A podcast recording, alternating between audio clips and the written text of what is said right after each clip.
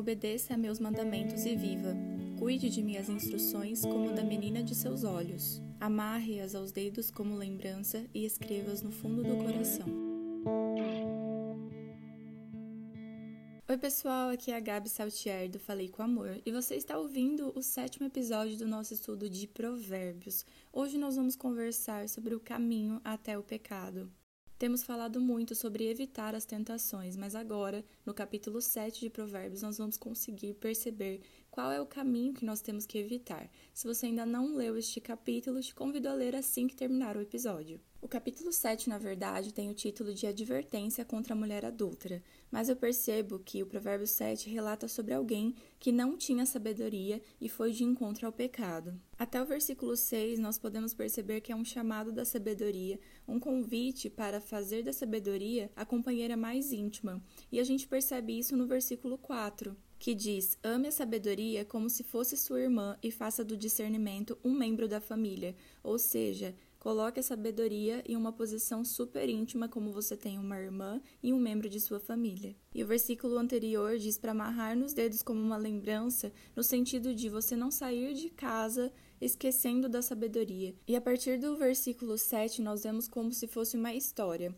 de um jovem que não tinha juízo, não tinha sabedoria e caminhava em direção à casa de uma mulher.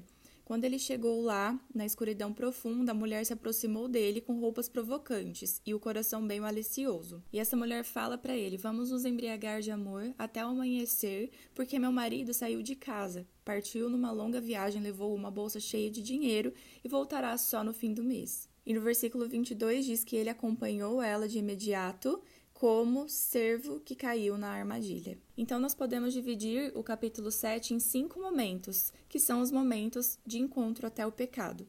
O primeiro momento começa no versículo 8, em que ele foi de encontro à tentação. Nós percebemos que esse jovem não tinha juízo e ele caminhou em direção à casa dela.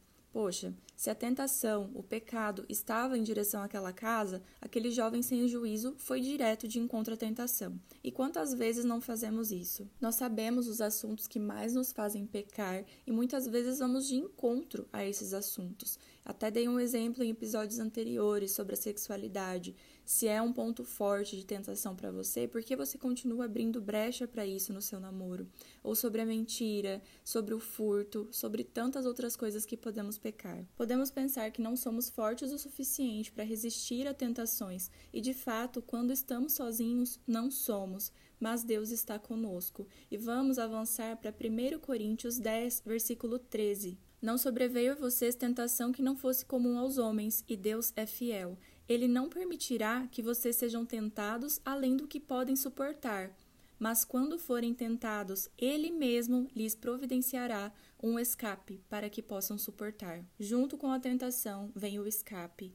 Se nós somos fracos, Deus é forte o suficiente para nos ajudar. Então, evite. Não faça como esse homem sem juízo de Provérbios 7. Não vá de encontro à tentação porque no segundo momento nós vemos que o pecado parece ser tentador e provocante, lá no versículo 10. A mulher se aproximou dele com roupas provocantes e coração malicioso. Essa roupa provocante significa que o pecado realmente é tentador. Realmente parece que vai prosperar, que vai para frente, que vai suprir um prazer momentâneo e que não tem nada demais. Muitas vezes o pecado parece mais promissor e você olha e todo mundo está fazendo, por que eu não deveria fazer, se todo mundo está tão bem pecando dessa forma? Porque em um terceiro momento, como no verso 21 diz, que ela o seduziu com palavras agradáveis. Então, Satanás ele faz de tudo para parecer que o caminho do pecado e o caminho da morte é muito melhor do que o caminho da vida. E eu acho engraçado que quando estamos conversando sobre isso e lendo sobre isso, parece muito óbvio,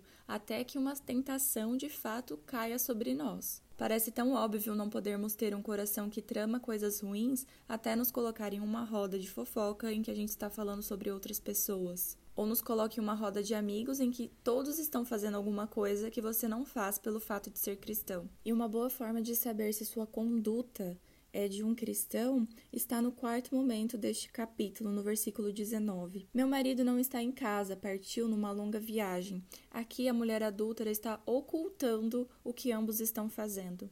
Realmente, ninguém quer expor o pecado.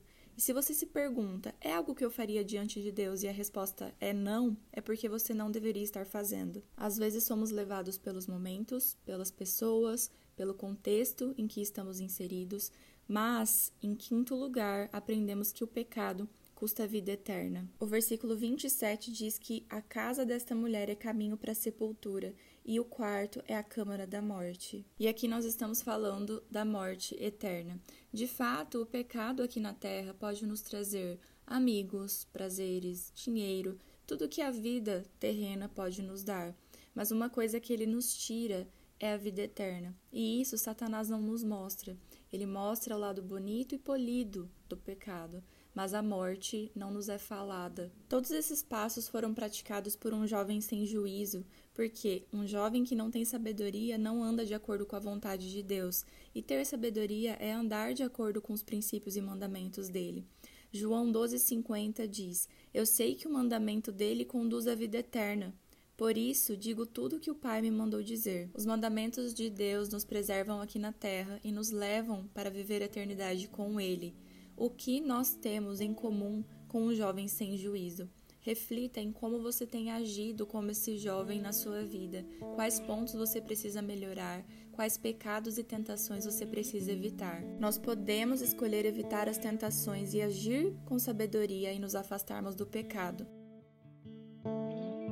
Quando agimos com sabedoria, somos semelhantes a Deus. Mas isso é assunto do próximo episódio. Conversaremos sobre o que realmente significa ser imagem e semelhança dele.